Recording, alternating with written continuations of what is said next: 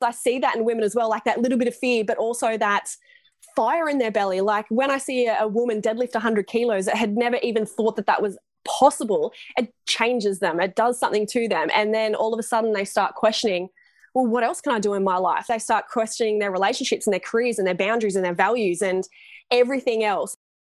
Welcome to the Self Love Podcast, the show that helps crack open your heart and inspire a deeper regard for your own well being and happiness. Proudly brought to you by 28 Essentials. Here's your host, the gorgeous Kim Morrison. Welcome to the Self Love Podcast. This week, I have the beautiful Chloe Kingsford. She is the co owner of a strength based facility located on the beautiful Sunshine Coast. And it's where she is a strength coach and nutrition and lifestyle coach. She's also the author of a book called Living Awake, which we do talk a lot about today in this beautiful interview. And it's all about empowering women with the tools to become more self aware so that they can make informed choices about their health, their well being, their future, their health, and also all relating it back to the planet. I guess above all, our gorgeous Chloe is a wife and mum of two. After finishing her undergraduate in psychology and master's in public health, she went on a mission to strengthen the connection between mental health and physical health. She has built gyms from the ground up. She's impacted thousands of lives by inspiring, educating, and empowering those, especially mums and dads, to live a healthy, strong, and full life. She's particularly passionate about facilitating women to find their true courageous selves by breaking down the barriers they face with nutrition.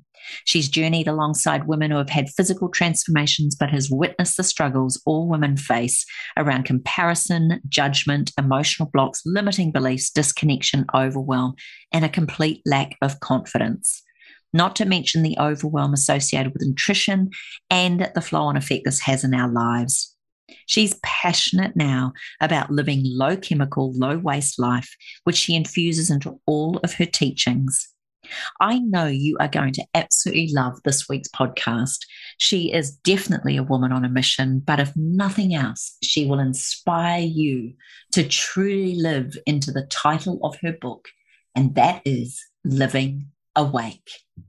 I look forward to hearing your comments and feedback on my Kim Morrison 28 Instagram page, Kim Morrison Training Facebook page, or you can go to thewellnesscouch.com forward slash self love podcast.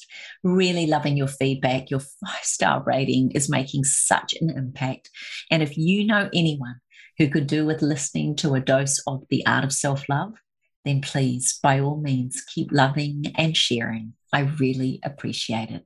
Have a wonderful week. Take care. Be kind. Welcome to the Self Love Podcast. This week, I'm excited and very delighted to bring to you the beautiful Chloe Kingsford. Welcome to the show, gorgeous girl. Thank you for having me.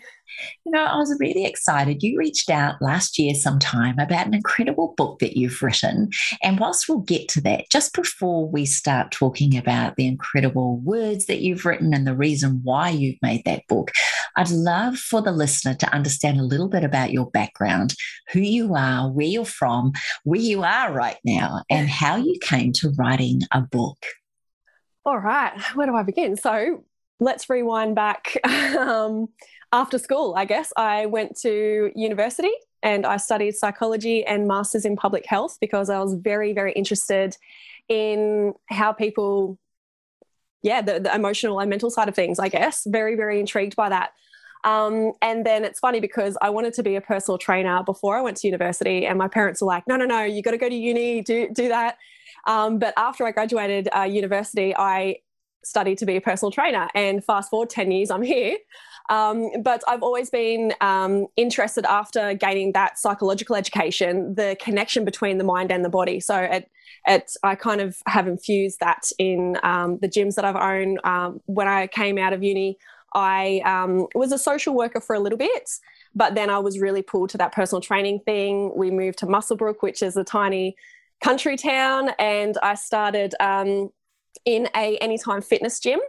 And then after my three month probation, they're like, okay, you have to pay rent now. And I only had like two clients, and I'm like, well, I can't afford rent.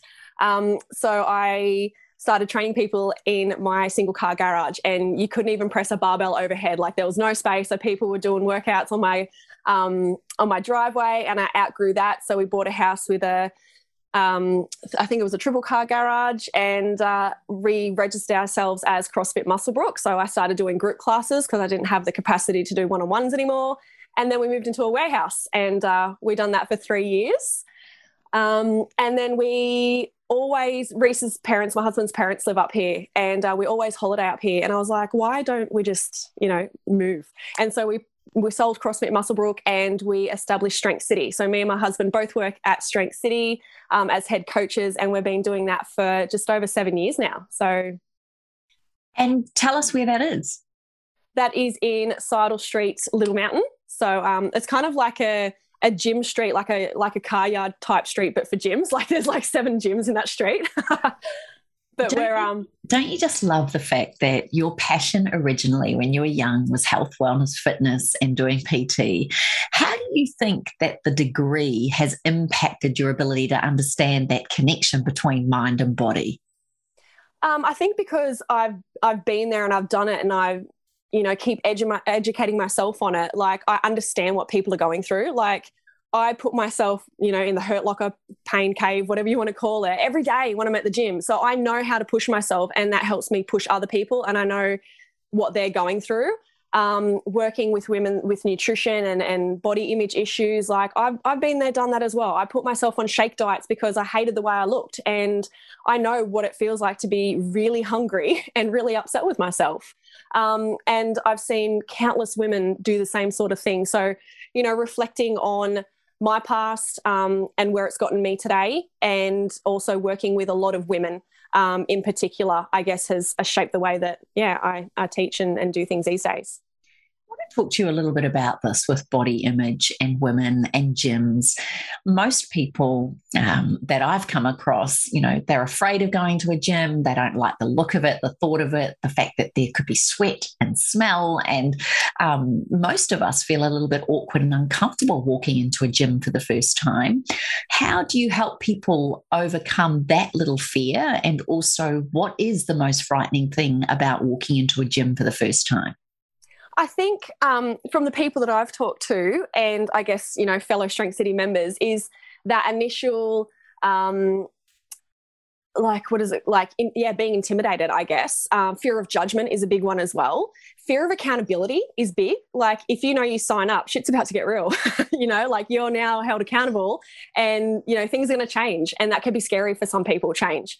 Um, what we do at Strength City, we've recently actually changed. We went from, you know, a big group training facility to now a semi-private strength-based facility. So we're actually breaking down the stereotypes and the barriers towards strength training because I feel that a lot of women are intimidated specifically by strength training, but we know how beneficial it is to our bodies. So, you know, we're training like 13 year old swimmers to 60 year old retirees to postpartum mums, and we're all showing them how to lift weights in a safe environment.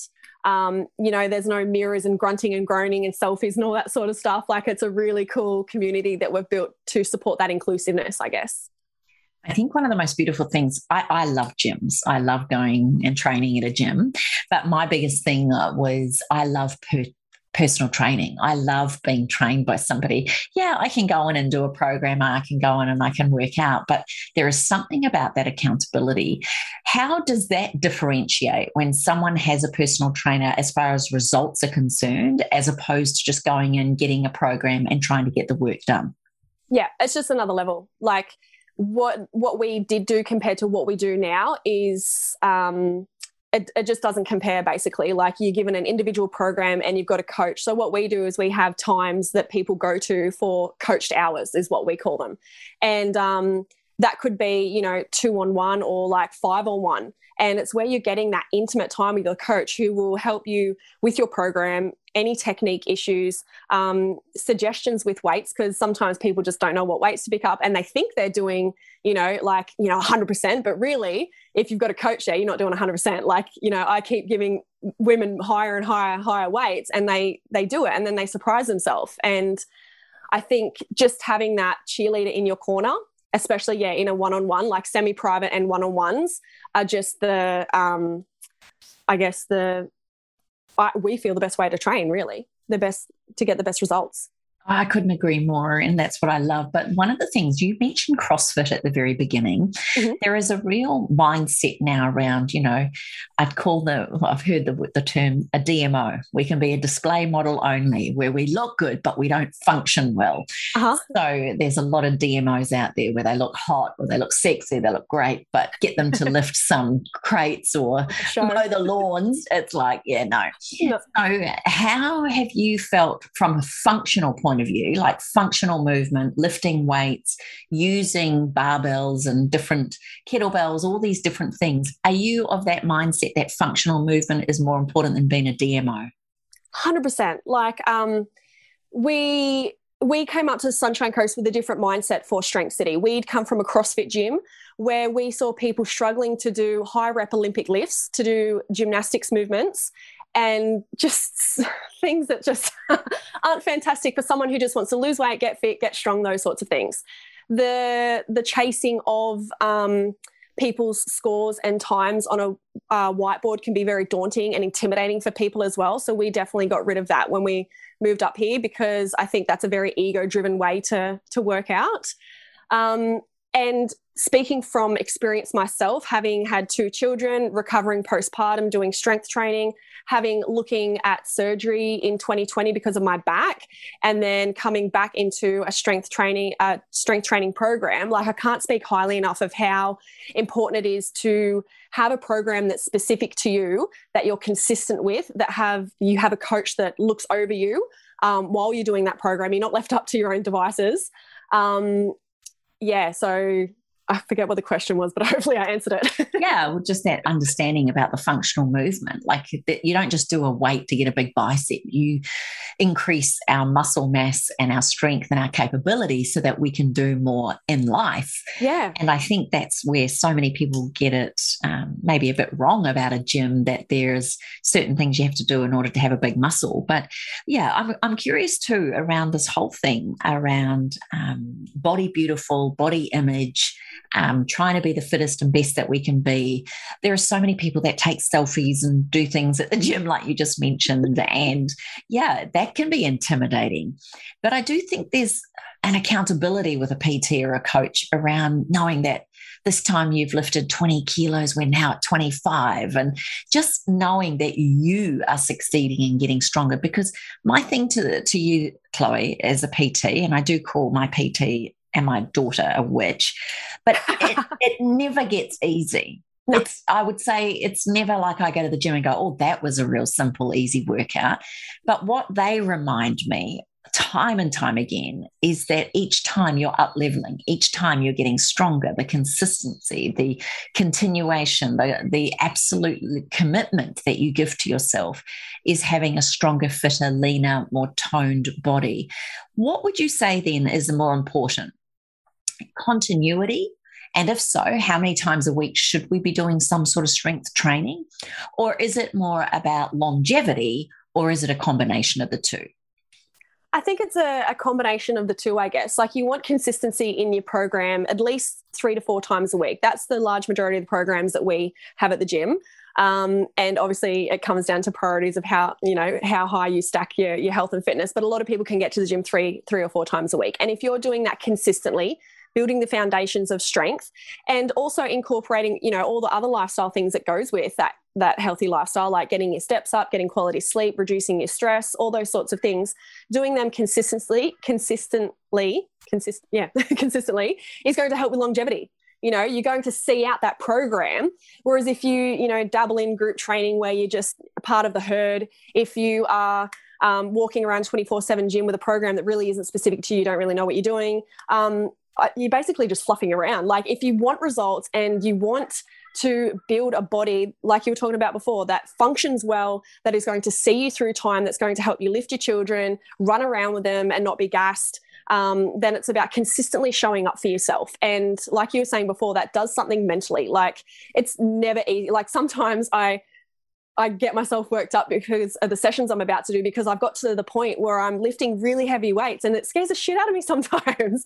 but it's it's good because I see that in women as well, like that little bit of fear, but also that fire in their belly. Like when I see a, a woman deadlift 100 kilos that had never even thought that that was possible, it changes them. It does something to them. And then all of a sudden they start questioning, well, what else can I do in my life? They start questioning their relationships and their careers and their boundaries and their values and everything else. Like I've, I've I love coaching nutrition and seeing people develop in that area. But when someone proves to themselves or shows themselves that they can do something, ah, it's just I get goosebumps. It's so powerful. It just changes everything.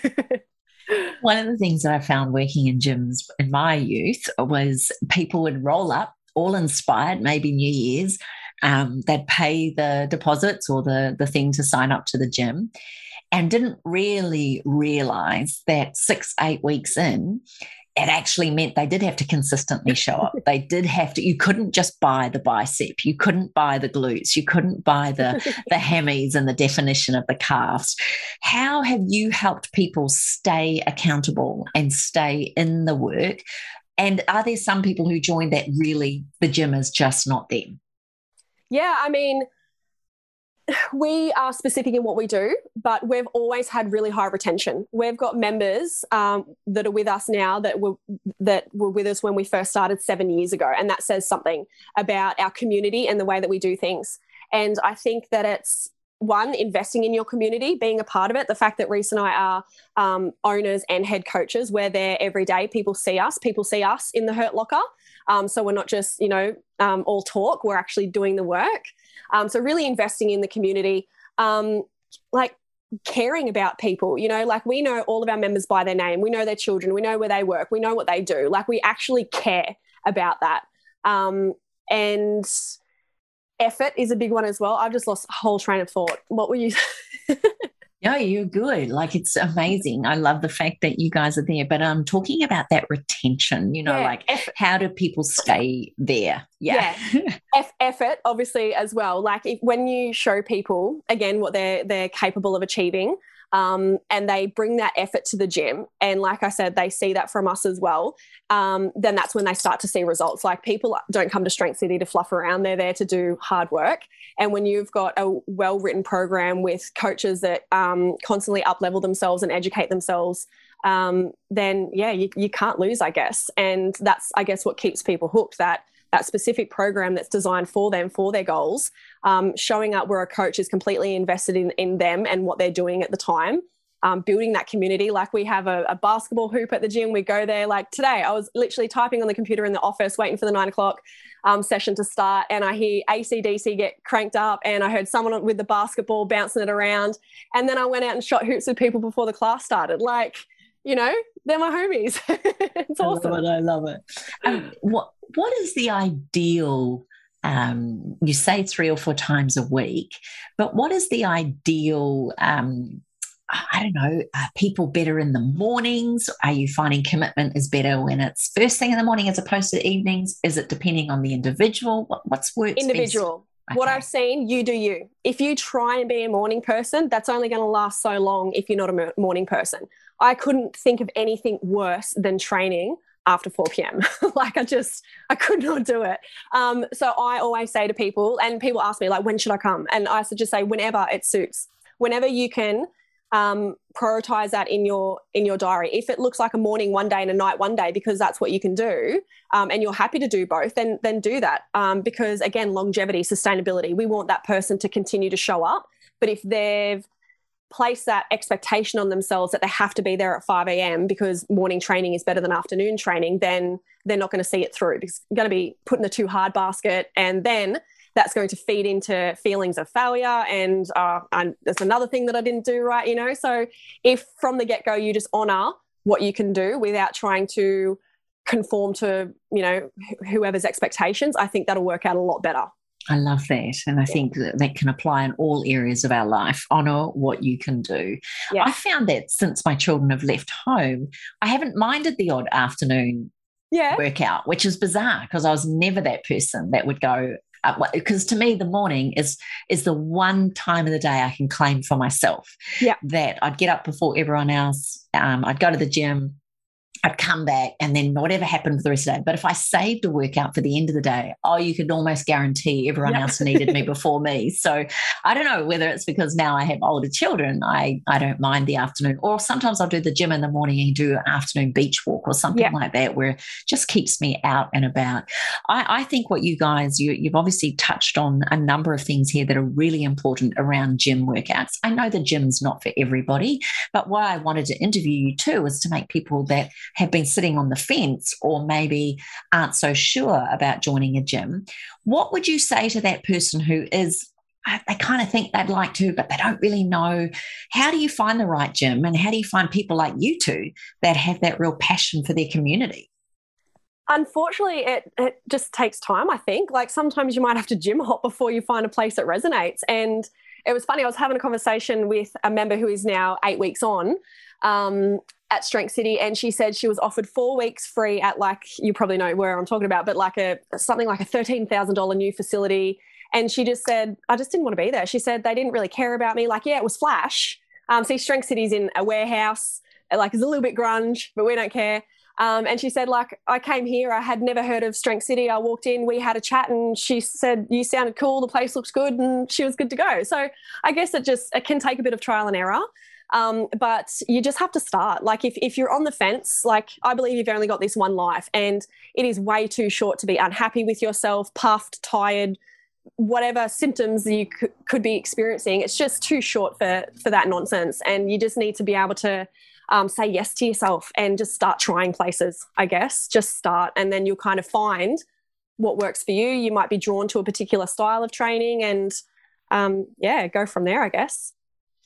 I think that's really important. But the idea of gym hopping, they're very hard gyms these days. They sign you in, it's harder to leave than it is to stay. And yeah. I heard one gym in particular, their motto is let sleeping. Uh, let sleeping giants sleep or something or other let let them sleep so if people haven't gone and activated their membership or they haven't been in for a while you don't get in touch with them because then they just want to cancel it rather yeah. let their subscription keep going. I think that is that, terrible. Yeah, I found that's not authentic a, at all. Why no, would you want to be a part of that? I don't know, don't know. But I was really challenging that. So I think what you're saying though is really important. Find a community or a gym, have the courage to walk in the door. I'd say, yeah, and speak to people. Most people that are on the front of a gym are usually they're friendly. They're usually really open. They want to hear your goals and dreams. But I think within the first minute, you kind of know if you're in the right yeah. place. And as well, if they're trying to keep you there like that, um, like for example with us, if people want to cancel, we we we just cancel cancel them. There's no, you know, we used to have a four week cancellation policy years and years ago, but the end at the end of the day, we don't want to keep someone at the gym if they don't want to be there because community is important to us. And if someone's there and they're moping about or they just or not there at all, you know, like there's no point in holding them there just for the sake of a couple more payments. Like it doesn't make sense to us to to do that. Like it is, it feels more authentic and um, I don't know, it just feels good that if someone doesn't want to be there, that's that's okay, and you just let them go. you know? It might not be a good business move with finances or whatever the other gyms want to kind of look at it but yeah that's how i see it anyway. I don't know. I think you're onto a winner there. Let's let's move forward. You've had two children. Talk to us about how you kept fit during your pregnancies and deliveries. And then talk to me a little bit about how you've adapted your lives. You say both of you are at the gym. Mm-hmm. um, husband and you. How have you worked that in with your two beautiful children? Okay, so um, yeah, not much changed when I fell pregnant with both. Um, I just continued doing what I was doing. And then when I got further along, I would just modify movements to suit. So, um, you know, I would listen to my body, I would respect that. Back in the day, um, old Chloe would have just, you know, kind of pushed through and, and yeah, whatever. But if I was tired, I didn't work out that day, I'd go for a walk instead. Or um, if I wasn't feeling squats that day because my hips weren't feeling that great, I'd do something else. I would give myself that flexibility and honor what I was feeling in my body. Um, but I basically trained right up until um, I gave birth to both of them. So afterwards, it was about um, a lot of nutrition as well, but with with movement, just getting out and about. Like the sea, the ocean is my therapy. So getting to the beach as much as possible. There's extra resistance in the sand as opposed to a normal uh, walk. Um, it's very hilly where I am, so Moffat Hill. um, and then, you know, around that six week postpartum, period, I would get myself back into the gym and make sure that, you know, um, I was thinking about pelvic floor, activating my core, um, and just starting really really light with the weights. Like um, it can be hard with ego sometimes when you're used to lifting a certain amount and then you feel like you're good to go. It's easy to want to jump straight into it. So just kind of reminding myself that you know I have you know time to get back to where I was or or whatnot. So easing yourself into weights and just monitoring how you how you recover and you perform. Yeah, love it. Living awake your baby, your third baby. Yes. Talk to us about how and why you wanted to write this book. Give us the whole story and background of it, and then explain to us what this beautiful book is all about. Yeah. So basically, oh, there's so many different things that I could say led me to um, write this book. I have, yeah, been in the health and fitness industry for nearly a decade now, and I would sit down with women um, and talk about their goals. And all I would hear was words like fat, disgusting, horrible, hate. And these words would just fly out of their mouths like it was just um, not an issue. um, and back in the day, I used to say the same things about myself. But when I hear these words now, I don't know, they started to pierce me. And I was like, why are women still talking about themselves like this? And um, I mean, this book covers a lot of different aspects, and, and body image comparison, not enoughness, is is only one sort of um, aspect but it was also getting my hands on a bottle of essential oils and questioning as a consumer what is actually going in the products that I inhale and put on my skin. And it was educating myself on nutrition and um, getting into the nitty gritty of how actual food is produced and what's in it. And oh, it was investing time in myself and um, and journaling and learning how to meditate and just really putting my own oxygen mask on first. And when I started to delve into all these different aspects of wellness, I guess, um, I started to see that a lot of women kind of struggle with those aspects as well. So I thought, why not um, put it in a book and you know show these women what I've gone through? So a lot of a lot in the book is I, talk about my personal experience to make it relatable, um, and I put um, so after every chapter, there's basically reflective questions. So it's not just a book that you read. Um, they actually have to go through and like answer a heap of questions after each chapter. So um, yeah, and I also delve into like uh, the war on plastic and meat consumption and um, all those sorts of things as well. Yeah, I love it. It's a very big, it's it's a consciousness, it's an awareness. Talk to us through the four steps then and why you thought or the four parts of this book and why each one of them is so important and relevant.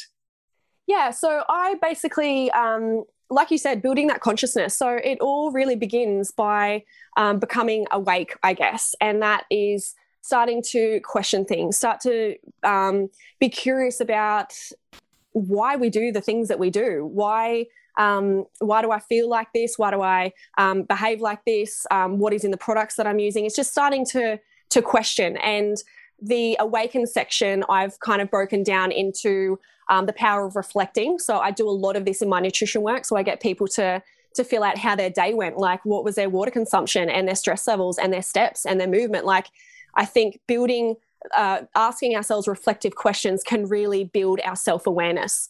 Um, so, the first sort of um, stage is about that. It's about unpacking our beliefs and changing our physiological state, which can help our mental state. Um, so, questioning, you know, why do we think that we're fat? Why do we think that we're ugly? Where does this come from? Um, and then start to question, well, well what, what does that mean now? Why have I bought that from childhood and I'm still carrying that around with me? Um, and that's another thing that I go through exposing how to expose and question those beliefs that have been holding us back. And I talk about releasing the pressure valve. So, um, expectations, the expectations that we have on ourselves, that we have on other people, the expectations that society has on us as well, because a lot of people get stuck in that first and second where expectations do I have on myself and have on others, but they don't question, okay, society's telling me that I need to be quiet and pleasing and attractive and all this sort of stuff. Well, why? You know so expanding that expectation bubble out a bit further and continuing to question. And i talk about the the truth about authenticity and we've touched on that numerous times in even this conversation and self-acceptance and body image issues and comparisonitis. I know that's a big one. Everyone's living off the highlight reels of Instagram these days. And um, I literally just done a post with a heap of filters on my face with my lips bigger. And, and then I just done a photo of me at the end. And I'm just like, reality check, because it can be so easy to go, oh, I need lashes, I need a tan, I need this, I need that. But when does the buck stop? Because all these external things aren't doing the inner work that needs to be done, I guess. And um, so, yeah, I wrap up that stage with um, I talk about how to love yourself and basically surrendering to the process as well. I think as women, we feel like we you know, we need to be in control of everything. We need to have it all sorted out. We need to have this grandmaster plan of how it all works. Um, so I kind of break it down and and uh, question the yeah the um, aspect of sur- surrendering. Um, so yeah, that's basically awake. And then once we are awake, we can begin to expand our our worldview and what our our world looks like. So I address the seven life areas. Um, so we go into a lot more detail than just the seven, I guess, areas, uh, just the areas that um, people would normally set goals, like just well-being um, and like like career and things like that. I go through um, love and money and um, general well-being, inspiration, and I talk about how to design your life. So being in the driver's seat of your life, I talk about how to set goals and intentions, asking for and receiving help. I found this was a big one with women um, because I know that I've struggled with that, especially postpartum, thinking that, you know, I could do it all myself. I have to have it all, you know, put together. So I think um, giving women the tools to be able to um, ask for and accept help, I think is really important. Uh, in the expand stage, I also talk about um, personal development. So I talk about, you know, reading and podcasts and just um, continuing to educate yourself. Um, uncovering your unique abilities as well is a really cool uh, activity that I have in the book. Um, clear communication and setting boundaries is a big one as well. So I talk about, you know, working with my husband and how it's really important to, um, you know, not just assume that they know what we're thinking um, is a big one. And uh, the last thing that I kind of touch on in expand is um, having uh, the fact that flexible routine is freedom. So um, I really believe that we are creatures of habit. And if we have a routine that we can kind of follow that ticks all the boxes every day, but be flexible about it, then you can really fall in love with your life, basically. Um, then we move on to the nourish. So I think when we have developed that self awareness, we start to expand, um, you know, our goals and intentions and set boundaries. Then we can really begin to nourish ourselves. And so I talk about nutrition as a form of self care and how to really start with nutrition because a lot of people don't know where to start with the amount of information that we have out there. I talk about movement as a non negotiable um, and the importance of, of, strength training and moving your body on a daily basis. Um, I talk about essential oils and give recipes um, of things you can easily incorporate into your household. I talk about uh, journaling and vision boards as well as yoga. So I've got, I think, 10 yin yoga poses in the book as well with photos. So that's something that you can easily do at the end of the day or before the sun rises. Um, I talk about the importance of sleep because as mums, um, this can be very neglected. And then lastly, I touched on something um, that is very intriguing to me. So it's the lunar and menstrual cycles because I feel a lot of women are ashamed about their period. Um, and it's not it's a bit of a, a, taboo topic so i kind of break down the menstrual cycle into seasons which is um, i guess easier to comprehend um, so once we start to come from a place where we we feel more nourished um, then we can start to make an impact so this is this is probably my favorite part of the book. Um, so, impact is basically moving from the internal work that you've done and expand that out into the, the wide world.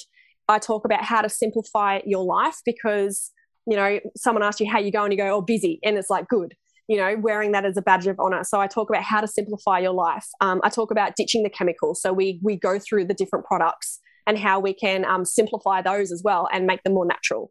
I address food wastage as the biggest, um, you know, um, yeah, a really big impact uh, the world is having right now, and half the world is starving. So, yeah, trying to wrap my head around that. Uh, meat consumption as well from a nutritional perspective. I used to be vegetarian for five years. Um, so that's an interesting topic that I talk about there. Um, what is actually in our food? So I break down, um, you know, what's in like a, a Cadbury's chocolate bar, and it's just insane. Um, consumerism is a big one, like that, um, you know, trying to keep up with the Joneses kind of thing and, and living a life without plastic. And then I map out the hopeful path forward. So that's how I kind of wrap up the Living Awake journey wow, it's amazing. Uh, talk to me a little bit about the hopeful path forward because for many of us, all the topics you just said are topics many of us are aware of, or we've heard of, or we've listened to, or many people may be even well educated in each of those areas. But the hopeful part forward, particularly given the last couple of years where the world has felt anything but hopeful in many aspects, and many people have had to change their course or change jobs or change their beliefs or look at what's really important to them. What do you believe is the hopeful path forward? I believe that if we continue doing what lights us up, like one of the the quotes that I just absolutely adore is um, as you let your own light shine, you indirectly give others permission to do the same. So if we continue to wake up every day and say yes to ourselves, say yes to the things that nourish us, that light us up, that make us smile, that make us so grateful to be alive, then other people will see that too. And they're like, I want what she's got. um, so I think, yeah, just shining our light and giving others permission to do the same. And that there, I believe, will have a ripple effect. I agree with you wholeheartedly. And when life's great, I can see the potential and the ease and the grace in which I can do that with a mindfulness and a consciousness that that's part of my responsibility of being happy. If, in fact, I dare say that anyone that is in a good space in their life, that is their responsibility to do that for others. But what about if I'm going through a really tough time? What if I have lost my job because of this, the, the you know, the last two years? What if my marriage has broken down? What if my kids have left home? What if I've lost money because I haven't been able to earn? How do I get up and be grateful to be alive and say yes to myself when I feel anything but that? Yeah. And that's a very hard headspace to be in. And I have um, not had my share of um, tragedies. Um, I've, you know, led a very um, whatever you call it, life. Like I haven't had catastrophic things happen to me, but you know the things that I have been through. Um, you know, we had to close down with COVID. Um, the gym was closed for for three months. So not only did I lose my identity as lifting in the gym, but our income. Um, you know, my pop passed away last year. These things happen, and I think it still comes back down to saying yes to yourself. Like wake up and be just ask yourself that what can I do today that will just make me feel a little bit better? Even if it's going for a walk or doing something that brings you some sort of joy. Like, even if you're in that headspace, like when I know it doesn't compare to those things, but when I was sick with COVID um, the other week, like I just felt terrible. Like, everything hurt. I was like, I even woke up and Reese was like, How are you feeling? And I just cried. I was so so unwell. I just cried. But I still managed to pour myself a bath with essential oils. I got myself a novel and I read a little bit. Um, and that night I journaled. Like it wasn't heaps, but what I did do make, made me feel so much better about myself. Um, and that's some of the things that I guess the micro habits that are now non negotiables for me, that are ingrained in me, that even when I do feel terrible and something happens in my life, I come back to those things and it's like they give me comfort. Um, and yeah, I don't know if I'm making any sense, but yeah, I, I find those little things and I just try to infuse them um, because I know that they they fill me up a little bit and they make me feel a little bit better. Being around family um, and friends is a big one as well. So, I think you bring up a really good point though. Maybe when life is great and you know you're not so challenged and you're not so exhausted is the time that we really do need to build the resilience the muscle the create the repertoire of tools the self-care rituals the the things that do light us up so that when we do fall and we will mm-hmm. and when we do get knocked and we will and when we do fall into a heat and we will we have this reservoir of things to call on and i think what you're saying then right even from the beginning consistency persistency continuously showing up that I, I don't I don't know about you, but it doesn't matter what our life story, doesn't matter how big, how small, how tragic, how blessed we've been. The key thing for anyone that's inspirational and the key thing for any of us to keep, um, I guess, even alive is to keep moving forward, to keep up that sense of hope. From your perspective, then, now as a mum, also having been sick with COVID and also having to pivot because of the business and, and what's all happened over the last two years, how have you given them hope? And how have you been still a beacon of light? Because it's the children that I kind of think they're they're picking up on our our stresses, our worries, our fears, yet they're just kids who want yeah. to live a life of freedom and and happiness. How have you managed to to work your way through that? Um, I think, oh, there's, there's so many different. I think just like support being being there for them not sugarcoating anything either like if i'm not scared to fr- cry in front of my kids and you know talk to them about why mummy's upset we have a few different books that talk about emotions. We have essential oils like um, Koa's got this um, like Happy Dance essential oil that he that we put all over him, and we talk about how his heart feels um, and try and shift his mood. And so having clear communication as well. And I've developed that with my husband, like telling him when I don't feel okay. Um, so I think communication, um, being open about your emotions, not sugarcoating or hiding anything. Um, going to the beach, take the kids to the beach, and it fixes everything, doesn't it? You know, like just yeah. I guess my kids are young, so you, you can't have a, a, proper conversation. You know, they're two and five, um, but I can you know talk to my five year old and say, you know, mummy's unhappy because of, or you know, mummy's this because of, and and um, make him know that it's okay to experience a wide variety of emotions and not everything always goes your way you know um, yeah, I guess communication. I yeah. I think so. So then now talk to me then about from a relationship point of view, how the heck do you have a successful marriage and work together and raise kids together and come through this big pandemic together? How have you managed that? What's the key? What's the, the success oh, mechanisms? I don't I don't know. People always say to me like, "How yeah, how the hell do you work with your husband?" Um, but it just works. We're very um, I guess we're, we're very passionate about what we do. We're both driven with the same sort of, you know, health, fitness, strength, um, helping people live the best lives that they can. So we're both driven by the same thing, which helps, um, you know, when we're not talking about business, we're talking about strength or training and stuff like stuff like that. Um, but I guess we we complement each other in that he's a very logical person um, and I'm the creative. So, you know, he kind of pulls me down when I float too high and I kind of tell him to think big when he's thinking too much in a box. Um, so we complement each other that way. Um, communication, like making sure that we, you know, we have synced calendars so we're reducing fights. We have business meetings so that we're addressing the appointments and things that are going on within the business. Um, and I actually talk about this in the book as well um, not assuming that he knows how I'm feeling. Again, that comes back down to my self awareness. Um, and me not being triggered, I guess, by what he's saying. Like, why is that being triggered in me? What needs? What do I kind of need to bring myself back to think about? Um, so yeah, again, communication, syncing calendars, um, having that shared um, passion together. Um, I, I, don't know. I just like being around him. he's a good he's gonna, sort. He is. He's a good. And he's guy. hot. Always helps. so, talk to me a little bit then about. I, I want to go back now to your um, your degree. Mm-hmm. Now, understanding that um, actually communication is one of the biggest parts of all relationships. Yet, relationships is where we can feel most alive and most broken. Mm. How has your degree helped you? Was it necessary? Is it important for you to have that psychology background? Or do you think we can all get this without having to go to university? And if so, what are the key points?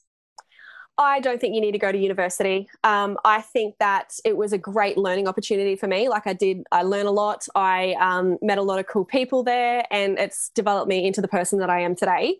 Um, but I think, um, you know, adopting some of the principles in living awake like uh, bringing that self-awareness to you and starting to question things and you know question i guess in relationships um you know why do i why do i feel this way like what you know I don't know, sometimes like Reese will say something and I'll take it the wrong way. But then I need to have a look about why I took that the wrong way. Like, what is, why is that triggering me kind of thing? So I think being in the trenches, like doing the work day in and day out, building that self awareness, increasing that communication, those communication skills, having empathy for the other person as well, I think definitely helps. You don't want to just assume that they're okay.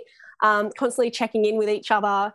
Um, but I guess uh, Brene Brown says it a lot like, there is no intimacy without vulnerability. Um, and I think that that's, I guess, yeah, a really key thing about our relationship as well. Like I'm, I'm, I've got to the point where I'm very vulnerable with um, how I go about things, and it's only made our relationship stronger. You know, I have never regretted oversharing. um, and I think that's a big thing in relationships. And I think a lot of women can hide because they're worried about what their partner might think or what their partner might say or how their rela- relationship might um, you know, change course as a result of speaking up or speaking the truth, being courageous about how they think and how they feel. So, and it's definitely um, not easy. Like I'll stew on things for a couple of months sometimes. um, but, you know, again, it comes back to building that awareness, having that communication, and just, um, yeah, continuing to show up in your marriage, um, having the vulnerability, practicing vulnerability to, yeah, speak up about the things that are important to you be vulnerable, you have to be able to love who you are. You see it as a part of you, not a weakness in you. We learn that being open and constantly learning and expanding, being able to say sorry, being able to show up in the best way we can in each moment, it is all part of loving who we are. And if that's the case, which I'm hearing through all of your conversations, is then self love is really important. Loving who we are, becoming aware of who we are. What is your definition of self love? Yes. So I believe self love is that unconditional love for yourself. Like there's no conditions on how, how you should love yourself. Like I'll only love myself when I lose 10 kilos. I'll only love myself when I, you know, am more tanned, insert whatever. Like it's unconditional. Um, and I think self love has a lot to do with being at home within yourself. If you don't feel at home within yourself, um, then you're not going to feel worthy um, speaking your truth. You know, you're going to feel like a fraud, or you're going to feel like um, you're not worth being heard, or you're going to feel like it might not matter, um, things like that. You know, and so, but if you are at home within yourself and you know your values, you know your boundaries, you love yourself unconditionally, then being vulnerable, yeah, is a lot easier because you back yourself. Like you believe in yourself. Um, you're not doubting what you're saying. Um, and you're honoring your truth basically. So I'm going to throw something at you. to have unconditional love, mm-hmm. that's conditional. Is yeah. it not? If you think about it, to ask ourselves to have unconditional love, we're asking ourselves to put a condition of unconditional on our love. I, am just, I'm only well, asking you because you're a psychologist. well, I mean, if you put, yeah, because I guess you're saying um, it has to be unconditional, and that's a condition.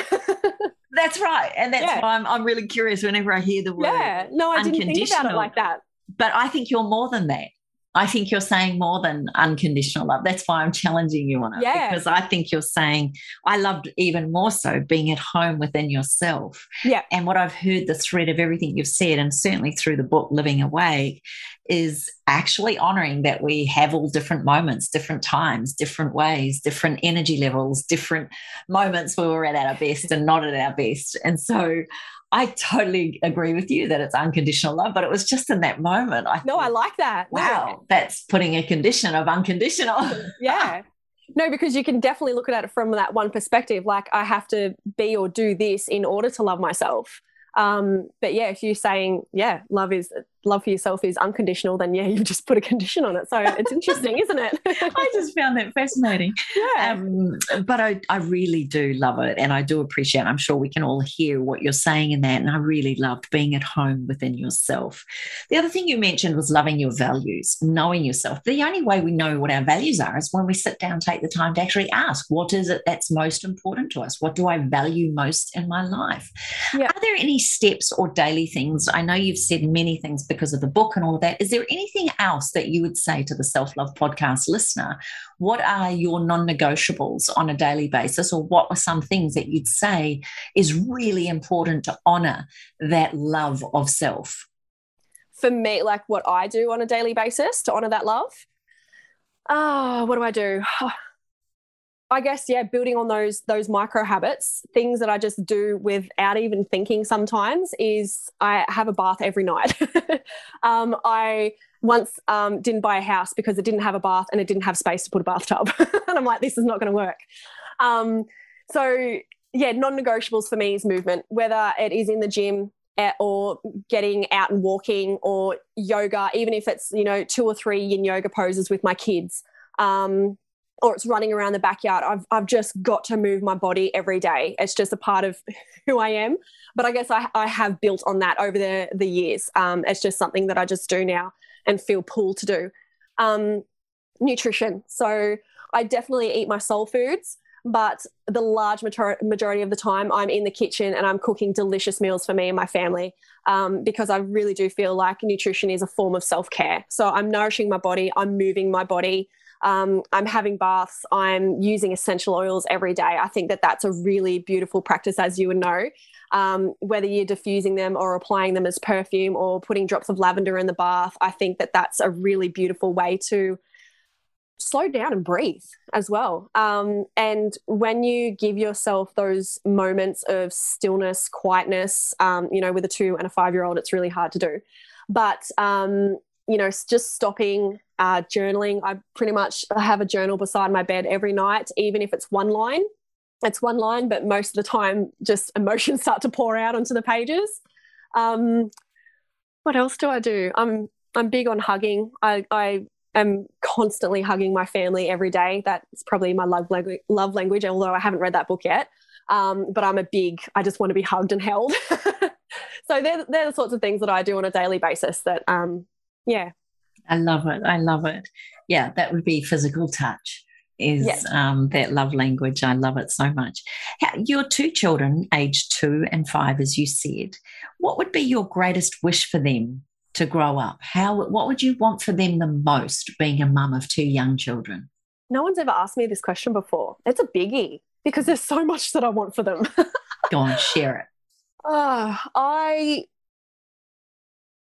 I would I would want them to grow up and I you know sometimes it can seem impossible because of you know those dreaded teenager years and the influence of society but I would just love to see them grow up and just be so goddamn sure of themselves and so in love with themselves that they just back themselves with whatever they want to do in life. Like if they come to me and, and, and whatever it is that they say to me that they want to do, like that would just be amazing to to see them live the life that they really want to live and back themselves while they do it because you know there's i don't know I've, I've in my life there's just times where I've just been so unsure of myself, and especially in those teenage years where I would do things, um, you know, to gain approval from social, you know, peers and stuff. And I look back and I'm like, you know, it's, yeah, doing those things like, yeah, I don't know where I'm going with this. Like, just looking back, some of the decisions that I've made because I didn't love myself, because I didn't back myself, because I wasn't sure of myself. I would love to just hand them that wisdom and experience and be like, um, go for it, run with it, kind of thing.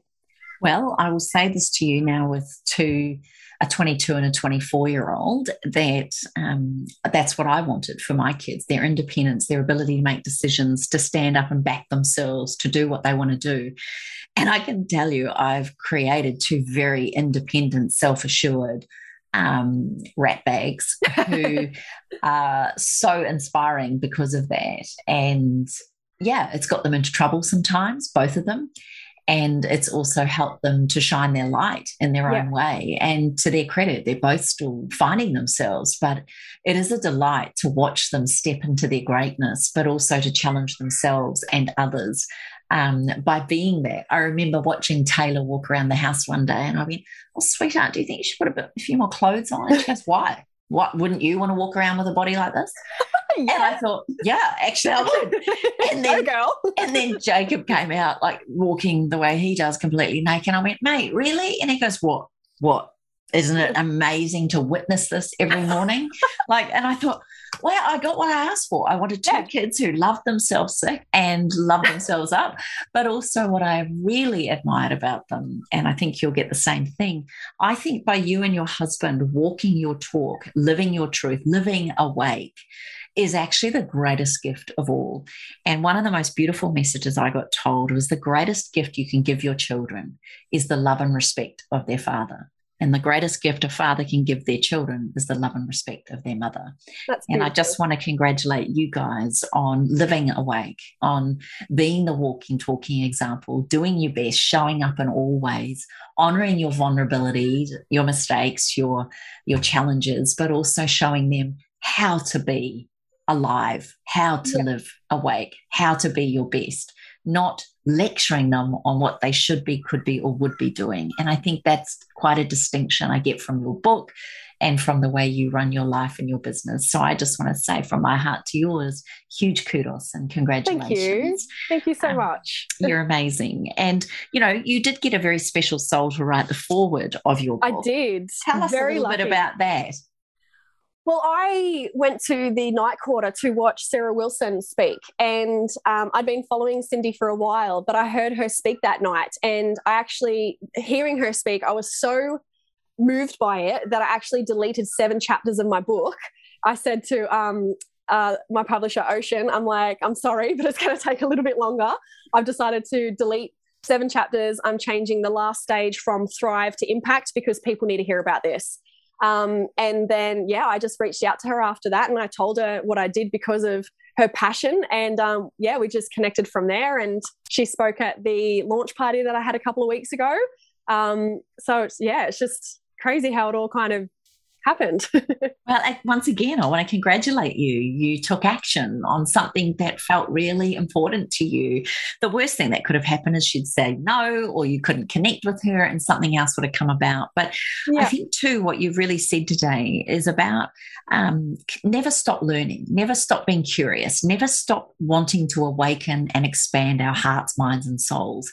And then really gift to ourselves nutritionally, like I, I, love that analogy because it's not just feeding ourselves, but it's being it's feeding our hearts, minds, bodies, and souls with nutritious content and yeah. information. Yes. And then I love the whole word impact because every single one of us impacts each other in every single moment. This yeah. podcast could have an impact on people we don't even know. Yeah. This your message today could impact someone in such a way that they change the course of their life. I never take for granted the guests I have on the show. I never take for granted the messages each person speaks. And I certainly never take for granted people like you crossing my path. So, to finish today, my lovely, first of all, number one, how can people get a copy of your book and where can we follow you? And then finish with your favorite quote. All right. So you can get your hands on Living Awake from my website, www.chloekingsford.com. I think it's not .au. I'd have to double check that. Have I got my... Um, I am on Instagram. I, it's .com.au. Um, I am on Instagram and Facebook mostly. I've got a Twitter account and LinkedIn, but I don't use them. Um, but yeah, Instagram Facebook is where you'll find me the most. And what is that, Chloe Kingsford? Yes, Chloe yes. Kingsford Official on Facebook um, and just Chloe Kingsford on Instagram. Very cool. And we can order books through both of those avenues by linking through to message you or go through to yep. your website, chloekingsford.com.au. Yep. All right, you soul. Look, thank you. Your final message and quote for the Self Love Podcast listener. So I thought that I should probably quote this because I've got it tattooed down my rib cage. um, but the risk to remain tight in a bud is more painful than the risk to blossom. I want you to say it again slowly. Let me hear every word. The risk to, this is a condensed version, but the risk to remain tight in a bud is more painful than the risk to blossom. So beautiful. I absolutely love it. Thank you so much for being a part of the show and for sharing your wisdom. And also to anyone who's on the Sunshine Coast, give us the website and name for your gym. Yeah, so it's Strength City www.strengthcity.com.au. Um, we're like in Little Mountain, and um, yeah, come come hit us up if you want to give it a go. it's worth traveling to, I can assure you. Beautiful Chloe, thank you so much. Give my love to your gorgeous husband and those children. Thank you and so much. also to beautiful Ocean Reeve and the publishers of your book. Amazing. I'm so glad that you have got this now uh, in a form where every single one of us can now learn from you as well. Thank you from the bottom of my heart, darling. Thank you so much, Kim. Thanks for listening to the Self Love Podcast. Be sure to write a review and share the love with your friends and family. And head over and visit Kim and her team at twenty8.com. That's the word 20 and the number 8.com. Take good care.